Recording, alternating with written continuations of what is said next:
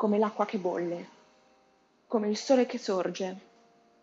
Parliamo di tutto quello che non viene detto. Squarciamo il velo di Maya, entriamo nel mondo della moda e in tutti i segreti luridi e sordidi di uno dei settori più corrotti del mondo.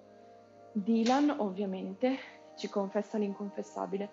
E mentre nella seconda parte del podcast invito le persone incazzate nere a fare un rituale di liberazione.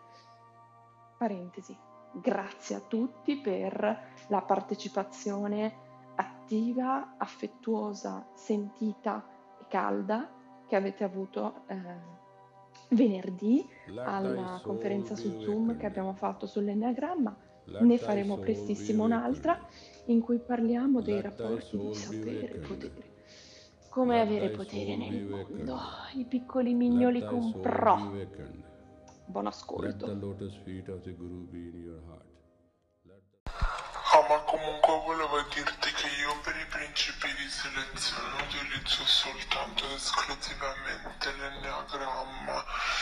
Eh, quindi mi è piaciuta tantissimo tutta la conferenza che avete fatto tu e Nico e cioè, te l'ho già detto, lo dico anche pubblicamente, dovreste creare proprio un canale dedicato e, e proseguire i corsi anche lì perché secondo me è una figata della Madonna. Veramente tutti i tipi sono molto molto chiari e ho adorato tutti gli esempi. Eh, io sono, lo dico anche pubblicamente, anche se so che non è il vostro metodo, cosa che apprezzo troppo. Io sono un 4, volevo dirlo. Comunque al di là di quello voglio parlare dell'intelligenza artificiale oggi. Cioè, ho visto questo documentario sull'esoscheletro Fortis. Eh, c'è un laboratorio enorme in Georgia che mh, lavora su a 400 km di cunicoli di una metropolitana dismessa con un'equipe di soccorritori um, e utilizzano questo esoscheletro fortis che è praticamente una roba che ti metti sulle gambe e diventi indistruttibile perché puoi prendere delle tenaglie e aprire qualunque tipo di materiale da materiali antisfondamento a nuove fibre in uh, titanio, ferro e um, porte blindate. Il punto è che sono dei bracci meccanici che ti metti alle gambe e tutti gli attrezzi che maneggi risultano privi di peso, cioè mh, mm, leggerissimi perché praticamente sono completamente attutiti e retti dai bracci meccanici che hai sulle gambe e mm, poi ovviamente hanno fatto degli studi per uh, vedere la differenza dei corpi che è una delle cose che mi interessa di più anche nella moda.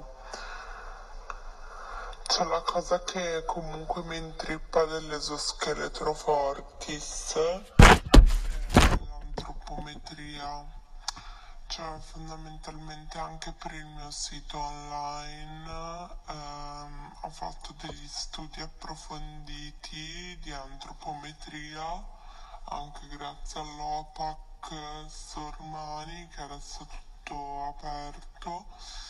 Um, e ci sono degli studi di statistica su americani soprattutto perché in Italia comunque abbiamo pochissimi studi, però eh, con l'OPAC Sormani ti puoi registrare le credenziali di tutte le biblioteche eh, online del mondo.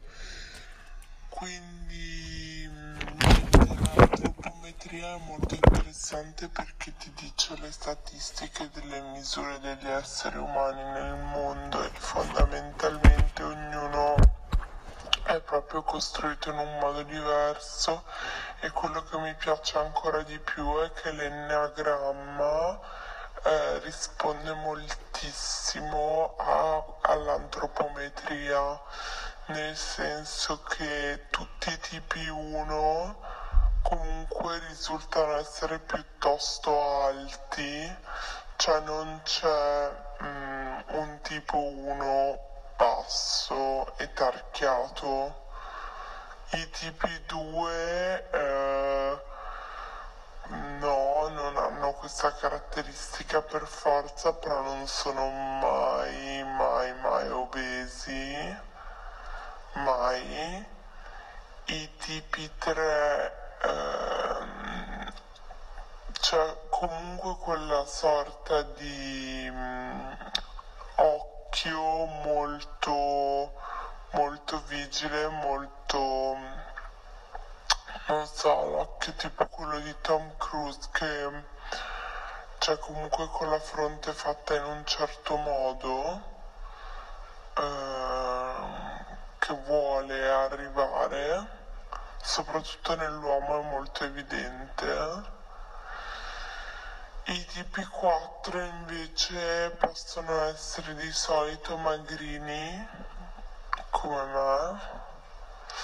Uh, I tipi 5, uh,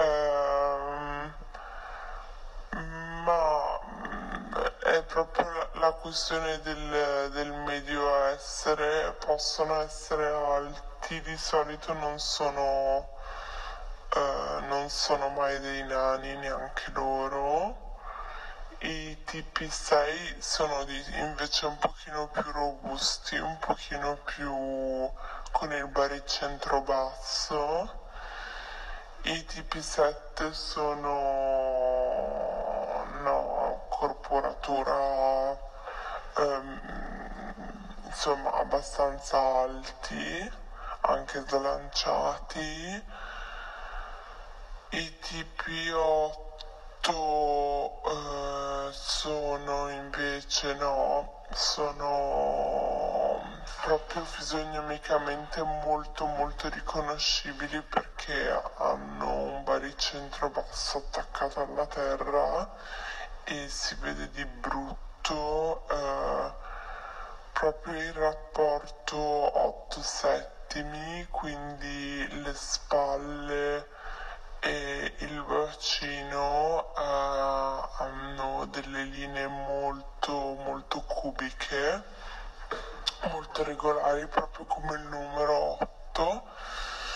I, uh, i tipi 9 invece di solito hanno un po' di debolezza muscolare cioè non sono mai, a meno che non abbiano proprio fatto un percorso per lavorarci anche andando in controtendenza dell'N tipo, però non nascono super super muscolosi. E um, questo è molto interessante.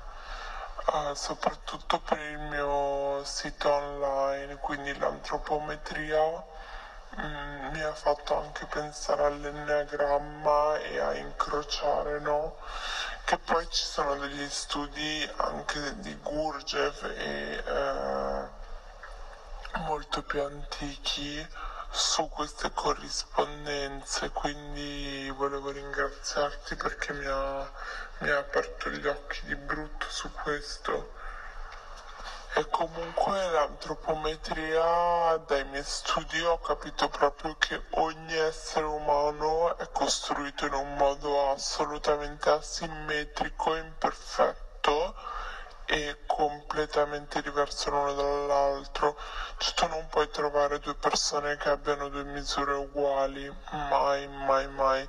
Se vai a misurare ci sono sempre delle imprecisioni e delle asimmetrie, uno ha un ginocchio più alto dell'altro, quindi l'esoscheletro ad esempio la cosa più difficile che hanno dovuto fare in Georgia per farlo è il fatto che eh, hanno dovuto veramente standardizzare un modello impossibile, quindi farlo regolabile su tutti i corpi da uno che pesa 200 kg a una che ne pesa 20 cioè veramente difficilissimo quindi veramente è stato super interessante vedere come progettare un esoscheletro e boh io rispetto alla mia collezione eh, sulle taglie eh, adesso poi con il discorso dei dei kimoni il problema non si porrebbe perché sarebbe veramente una taglia o due stavo pensando e basta. Ehm, però comunque c'è tutto il discorso dello stretch perché volevo appunto fare il legging e la maglia e poi il kimono ma ci sto mettendo un po' di tempo anche perché effettivamente mi rendo conto che come concorrenza Uniqlo spacca. E in più di questo argomento ne stavo proprio parlando in ufficio perché uh, cioè oggi a parte quei militanti molto molto informati eh, nessuno guarda come sono fatti i vestiti, no? Questa è un po' quella cosa, no? Di cui non si può parlare mai, mai, mai. Allora il problema è questo, ma che mm, se io ti faccio vedere come sono i laboratori, cioè tu non ci entri, no, tu non sei particolarmente schizzinosa, lo so, però ti farebbe schifo anche a te, perché comunque da tutto quello che abbiamo in casa e che entra nelle nostre case dopo essere stato in negozio ha fatto dei percorsi allucinanti. Cioè fondamentalmente è stato in dei magazzini sporchissimi con gli scarafaggi e poi viene messo in delle scatole, viene portato in dei magazzini per un sacco di tempo. Eh, poi vabbè a volte mettono in vendita anche il campionario che a parte che ha delle misure del cazzo ma in più è super sporco perché è andato in giro a fare anche magari degli scatti è stato abbandonato in delle cantine, poi è stato portato in dei container umidi, è stato lasciato lì.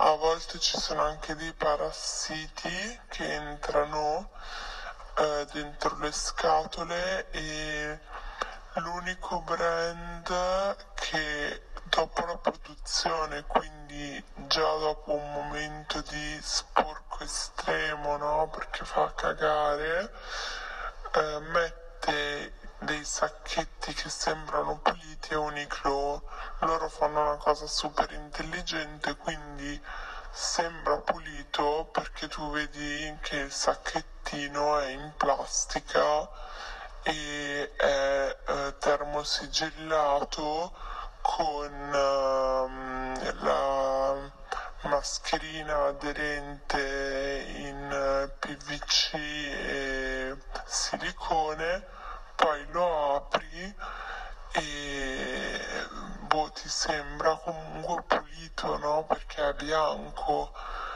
Ecco, quel bianco non c'entra niente col fatto che sia pulito.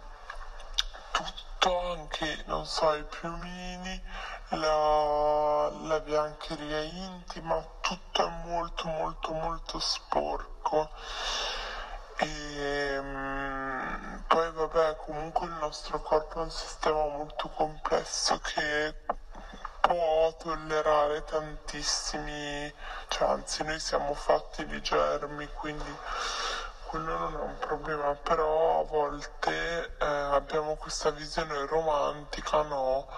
del fatto che c'è il sacchettino di Uniqlo, allora è pulito, no, per un cavolo, è tutto, tutto molto molto sporco, anche i brand di lusso lo sono, quindi gli unici che non lo sono, eh, non lo so, non penso che esistano francamente, perché anche se vai in un atelier e dove ti fai fare le cose con i tessuti, quei tessuti se non sono stati eh, in campionario eh, sono se lo sono stati comunque sono sporchissimi ma se no non vengono igienizzati mai.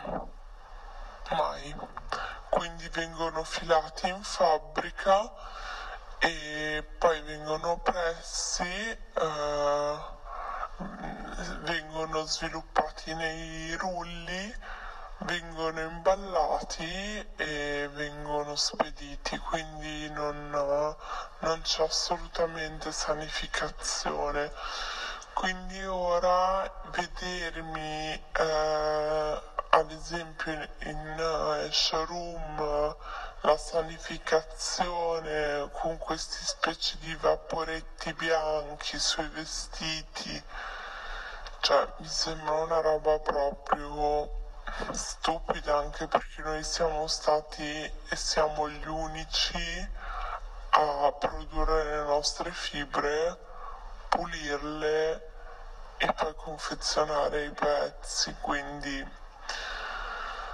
beh, io voglio, io non sono mai quello eh, che si oppone al sistema, anche perché se ci opponiamo al sistema secondo me è proprio utopico, nel senso che eh, è meglio agire in cose più piccole, più semplici, piuttosto che opporsi al sistema, un po' come fare il passo più lungo della gamba, ecco, per parlare di esoscheletro quindi io nella mia politica non, non faccio così nella mia azienda, ma comunque quello che mi interessa dire qui è, è, dire appunto che c'è molta ingenuità rispetto alla moda e poi volevo tornare all'esoscheletro, adesso torniamo subito all'esoscheletro.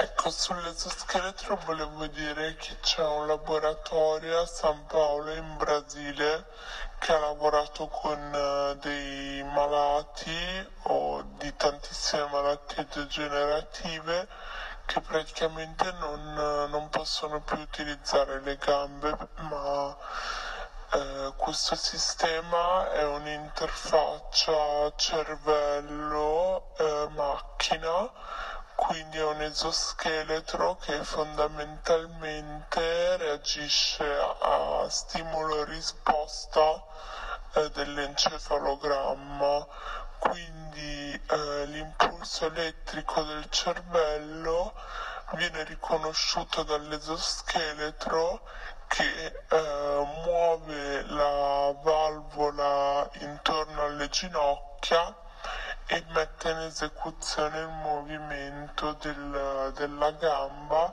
riproducendo il, um, il passo per uh, aumentare le sinapsi cerebrali e far sì che il malato si ricordi come si cammina.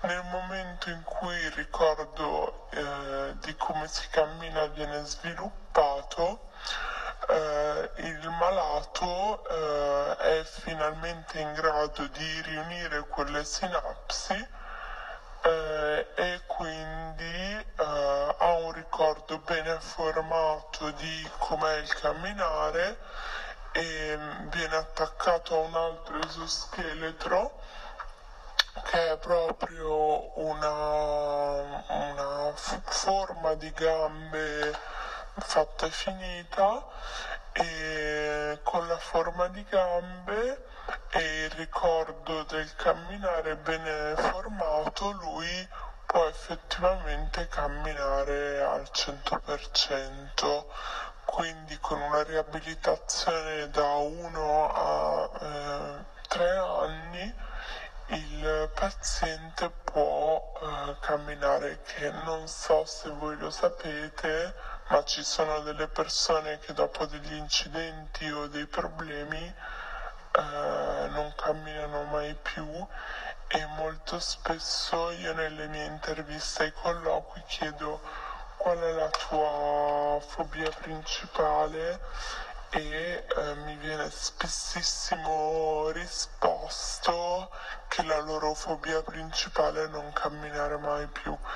E, ehm, comunque a me questo, questo studio sta dando veramente tanto anche dal punto di vista proprio della, della, della consapevolezza della vita e del fatto che l'uomo è comunque sempre come dice Heidegger, no? innanzitutto e per lo più tecnologico, quindi ad esempio io ho dei... io vado sempre in giro con le mie cuffie Bose, volevo ringraziare la Bose eh, perché me le hanno sempre inviate anche per i miei dipendenti, sempre gentilissimi, grazie ragazzi della Bose. E praticamente le cuffie sono diventate eh, una mente estesa, quindi una, un doppio cervello per me eh, e molto più del telefono che invece è un sistema integrato nei ragazzi, nei millennial eh, come in Ale e che tra l'altro rimangono un grande mistero per noi, vabbè. Cioè i millennial, i gen X, Z e 0, i nativi, no? Quelli lì. Vabbè, comunque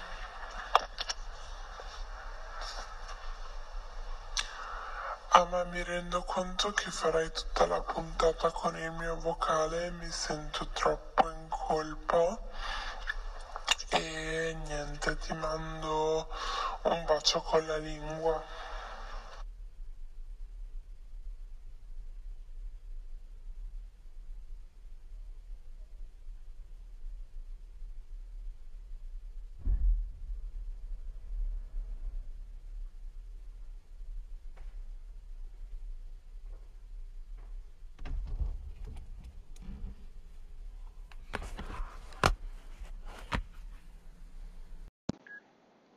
Voglio parlare di tutte le aspettative che, che ci stanno mettendo sul, su questo nuovo inizio, cioè sul fatto che passiamo alla fase 2, poi 3, poi come a Wuhan e in Cina, insomma, tutte le cose che dobbiamo fare, che dobbiamo essere meglio di prima, che bla bla bla bla. Ma io non ne sono molto convinta, cioè, eh, ma perché io mi sono un po' incazzata sinceramente, perché adesso eh, c'è tutta questa aspettativa, nel senso che ti devi svegliare la mattina e devi pensare anche a come cambiare la tua vita, essere meglio di prima. Cioè, ma non è un po' troppo?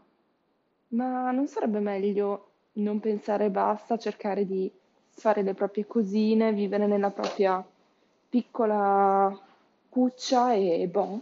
No, bisogna anche cercare di migliorare se stessi. Cioè, che palle. Anche... Boh. Vabbè, allora... Vabbè, avrete capito che a me interessa comunque l'enneagramma e mi interessano tutte le, le discipline di self-development e tutte le cose per uh, avere, cioè le, le, chiavi di lettura del sé, insomma, no? Quindi tutti i linguaggi possibili e immaginabili per accedere. Però allo stesso tempo mi dico, mh, mm, non esageriamo, cioè, ma lo dico anche a me stessa, cioè un po' meno, un po' meno cosa, un po' meno ansia, un po' meno aspettative. Cioè, per, perché con tutti i problemi dobbiamo pure dirci questo? Cioè, vaffanculo alle ansie. Fanculo. Io quando sono nervosa vado a buttare i vetri e butto via i vetri, faccio un casino della Madonna. Spam, questa è la cosa normale. Vediamo su altri vetri che mi sfogo un po'. C'è un po' tipo la melina che prende lì le, le pietre e le tira nell'acqua. Oh, troviamo dei gesti liberatori. Cioè adesso mi devo pure porre il problema, è il lavoro giusto per me, non è il lavoro giusto per me, è la vita che va bene o non va bene, e se non va bene allora devo cambiare. Cioè, celebriamo un po' le conquiste, no? Ragazzi, ho tanti di quei vetri, adesso butto tutti i vetri e ci divertiamo come degli opossum davanti ai baobab africani. Adesso veramente... Allora, le famiglie, le famiglie oppressive, famiglie oppressive, i rapporti tossici con gli ex, i rapporti tossici con quelle che si definiscono amiche, i rapporti tossici con la madre, i rapporti tossici con il padre. Sbang. E poi ogni volta che tiro tutte queste robe nel condominio si sente un vociare del tipo si sarà veramente incazzata oggi. E la risposta è sì, sono incazzata nera. Bella incazzata. E mi direte, ma ti sei allenata? Sì, mi sono pure allenata, cari miei. E nonostante questo sono ancora incazzata. E com'è possibile? Non ti sarai allenata abbastanza? Eh? Caccia fa, caccia fa. Poi, ovviamente, ora andiamo a farci un giretto. Eh, pensiamo ad altro.